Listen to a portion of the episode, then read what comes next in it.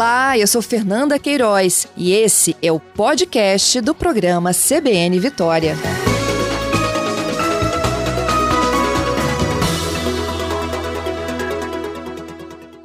Na última sexta-feira, quem estava conosco aqui pela manhã, né, deve se lembrar que a gente já iniciava a cobertura especial em relação aos ataques ocorridos né, em duas escolas no município de Aracruz. Uma escola pública, uma escola particular.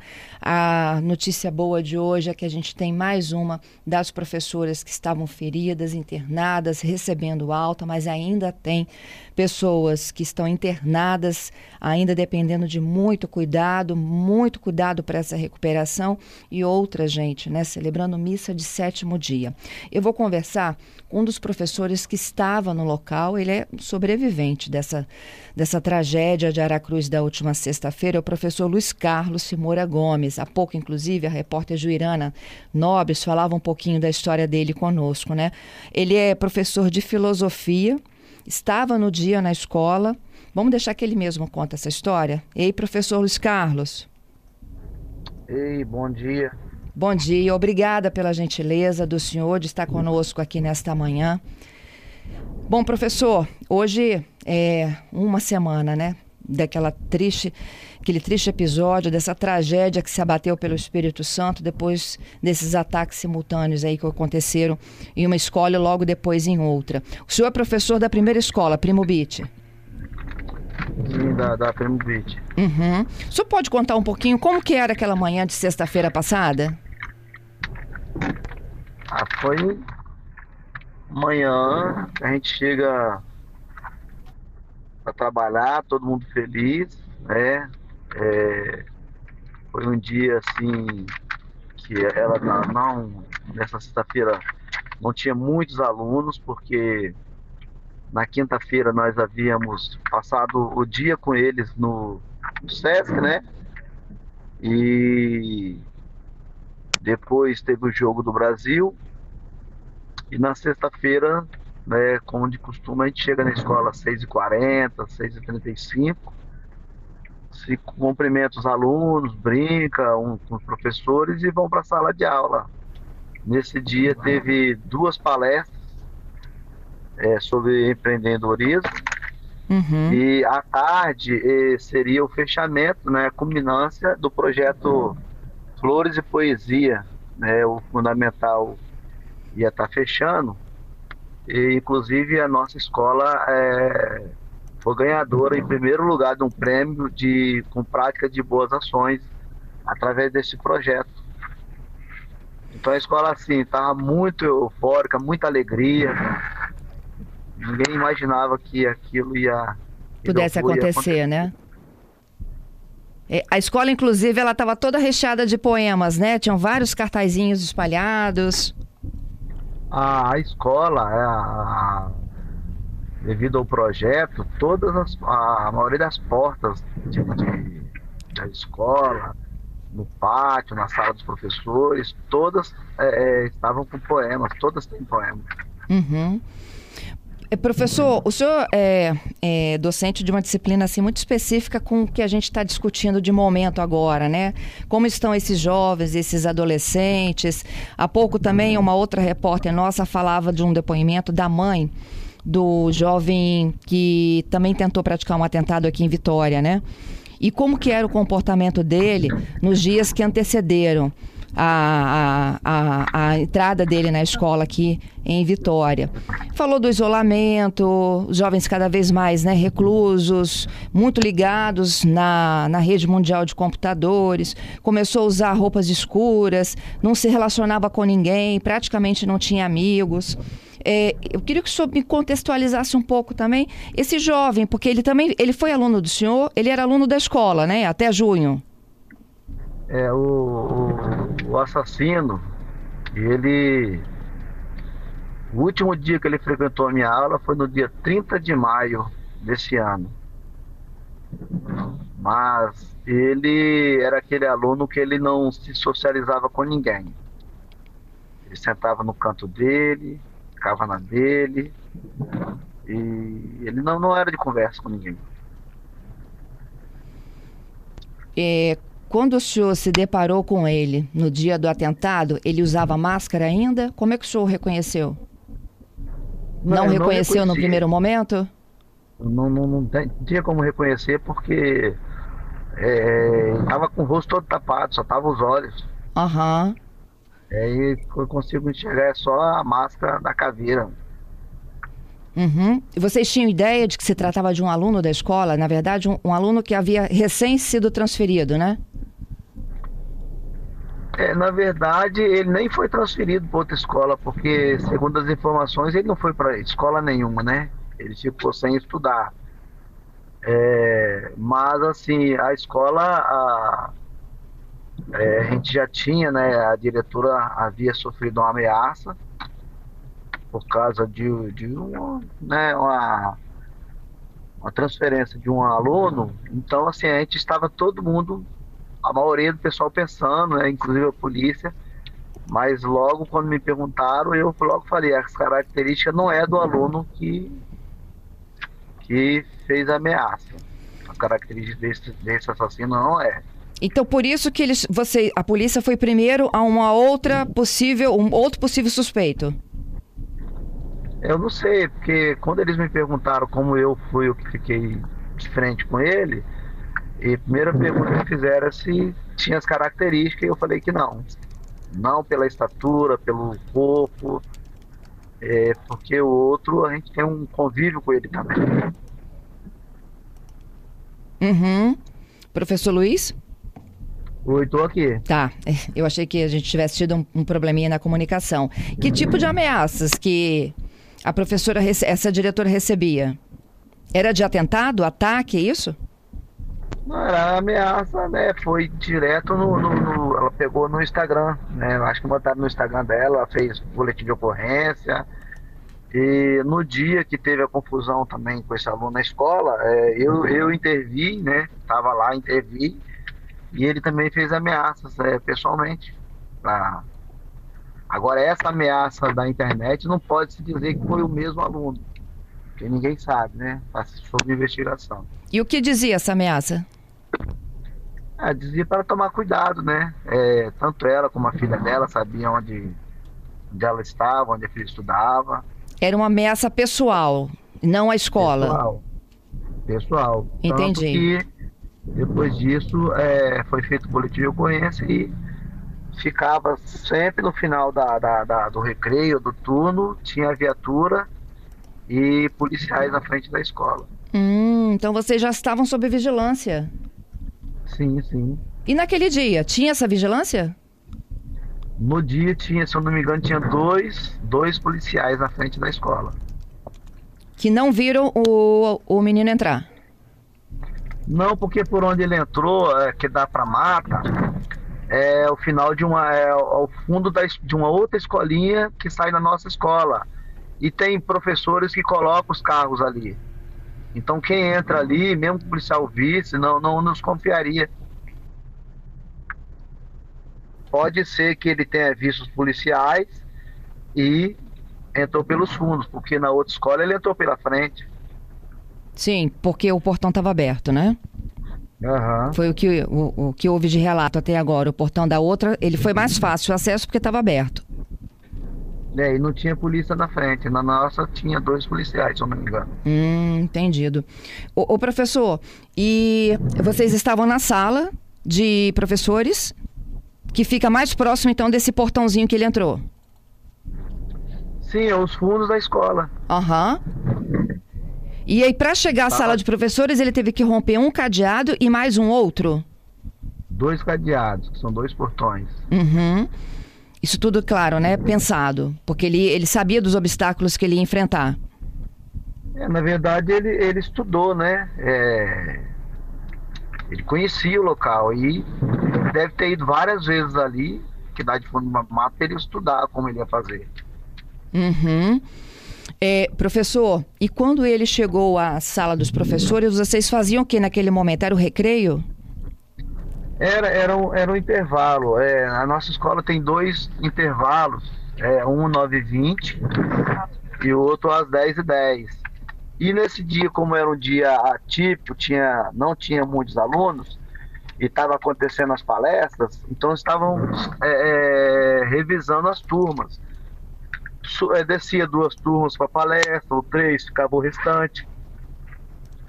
E eu estava no, no, primeiro ano três.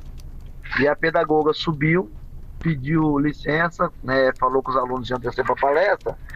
E como é momento da gente fechar as notas, eu falei com ela, ó, então faz o seguinte, os alunos deixam os cadernos aqui, que eu vou conferindo as atividades deles e já vou fechando as notas.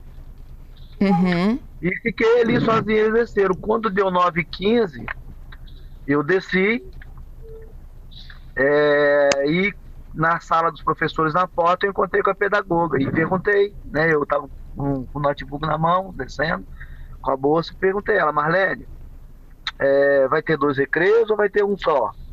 E ela falou, estou convencendo a Simone aqui a fazer um só, até porque os alunos da, da palestra já estão tudo ali, estão tudo querendo merendar. Foi o momento que ela chamou a Simone, né, e insistiu que a Simone estava mandando recado para os professores, é, cobrando os diários, né, que é a função dela. E aí a Simone, eu lembro que a Simone falou, tá bom, tá bom, eu vou lá dar comida para eles, da merenda. Aí saiu, e aí eu falei, então eu vou ficar aqui. Eu entrei, peguei o rocambole que eu, eu levei pra gente partilhar, e aí botei na mesa, lá na, na perto onde, onde faz o café, ofereci para os amigos, para Viviane, a Bárbara, né? A Bárbara gosta muito de rocambole, eu sempre levei e falei, eu trouxe, eu lembrei de você. E a minha amiga Sibeli me pediu um pedaço. Eu acabei de comer o rocambole, fui no banheiro, lavar a mão. Quando eu voltei, que eu cheguei na mesa, eu já escutei os tiros. Mas eu achei que fosse algum aluno brincando, soltando bombinha. E como eu sempre, quando isso, isso acontece, eu corro para a porta para ver qual a sala que soltou a bomba. Mas quando eu chego no meio da sala, eu já vi um mascarado de café atirando para dentro da sala. Já para dentro eu, da sala dos professores? É. Já porque é, da onde ele estava, mesmo que fez de fora, ele avistava os professores que estavam sentados na, na mesa grande, né? Que a sala é um L. Mas tem outra mesa que dá de ficar perto da outra saída. E a intenção dele era acertar aqueles que estavam sentados ali perto da saída para eles não saírem. Ele tinha Aí... um alvo, professor? O senhor acha que ele tinha um alvo ali? Não, pelo ele não tinha alvo. Quem ele pegasse na reta, porque ele ele ele atirou em todo mundo. E aí foi o momento que eu, eu, eu percebi que não era brincadeira, porque eu vi ele trocando pente. E esse momento, então, eu peguei uma vassoura que estava lá e pensei comigo, vai dar tempo de eu dar uma paulada nele, porque ele vai demorar para trocar o pente, mas a agilidade dele foi nem em filme a gente procura, a gente não vê a agilidade que ele teve para trocar o pente, para voltar a tirar, que nem ele fez não. Foi onde que ele deu, deu, né? Deu três disparos pra, em mim. E ali eu, eu depois que eu percebi a mão de Deus, ali é, é, me livrando, porque Deus quer usar não só a minha, mas todos os professores que ali escaparam, para que a gente possa fazer um continuar um belo trabalho na vida dos nossos alunos, porque, como eu falei, é, sem o amor de Deus, sem a educação, sem o conhecimento, o mundo não consegue sobreviver, não consegue ir para frente. Uhum. Ô, professor, e aí o senhor usou o notebook que o senhor estava em mãos para lhe proteger? Não tinha para onde correr, não, eu, tinha não, né? Eu não usei, não, eu não usei o notebook. Todo mundo fala assim, você usou o notebook. O notebook estava comigo e eu não sei como, é, e quem usou ele foi Deus. É um instrumento de Deus para me salvar. De repente, pode ser que não, mas mas os tiros é... atingiram o seu computador? Atingiu o notebook. Entendi. E tinha para onde fugir ali naquele momento? Não entendi. Tinha para onde fugir naquele momento? Não. Ou não? Não, ali você só tinha que, que, que eu, como eu estava mais é, no meio da sala, eu tive como, não sei como, eu desvencilhei dos dois outros tiros que ele deu, que pegaram na parede, tá lá na parede da escola e consegui sair, sair para a porta e fiquei no corredor. Agora, os meus colegas ali, os que estavam caindo no chão, os outros, eles ficaram encurralados, é um L, não, tem como, não tinha como sair. Só tinha uma janela com grade e a porta que ele, que ele entrou e outra porta que eu saí. E aí foi quando ele não conseguiu recarregar a arma que ele fugiu e foi para outra escola? Não, quando ele recarregou a arma que eu vi, foi a hora que ele atirou em mim. E, ah. e eu saí e fiquei no corredor. O corredor tem uma escada que ela sobe para cima, para salas. E ali eu pensei, se ele vier para cá, ele subir lá em cima, ele vai matar os alunos. Então eu vou ficar aqui. Se ele vier para cá, nem que eu morra, mas ele não vai subir não. Mas aí eu fiquei esperando ali um tempo até escutar parar os tiros. Quando parou os tiros, eu, eu voltei de novo para a sala dos professores. E aí até alguns colegas estão gritando para minoria, mas eu não estava vendo nada. Eu fui. Quando eu entrei na sala, é, é, já não vi ele mais ali, então eu saí pelos fundos e eu consegui avistar ele saindo no último portãozinho. E aí foi quando eu voltei para dentro da sala e parece que meus olhos abriram ali, que aí que eu fui ver meus amigos cair no chão. Uhum. Professor? E a, a, minhas amigas pedindo socorro. Ele falou alguma coisa enquanto fazia não, o ataque? Nada. nada.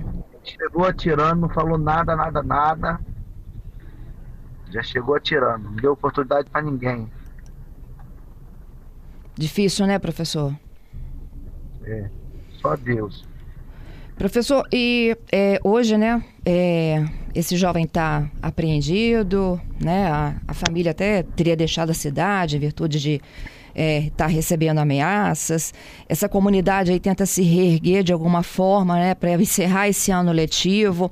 Como que essa escola vai receber esses alunos a partir do ano de 2023? Inclusive foi tema da minha entrevista de ontem com o secretário de Estado de Educação.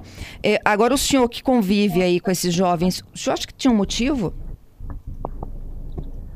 Olha só, é, é, da nossa escola, eu tenho certeza que não. Porque o tempo que ele estudou lá, eu garanto que ele nunca sofreu bullying com ninguém. Até a mãe dele, a mãe dele trabalhava na escola, né? Ela foi professora na escola, foi nossa amiga.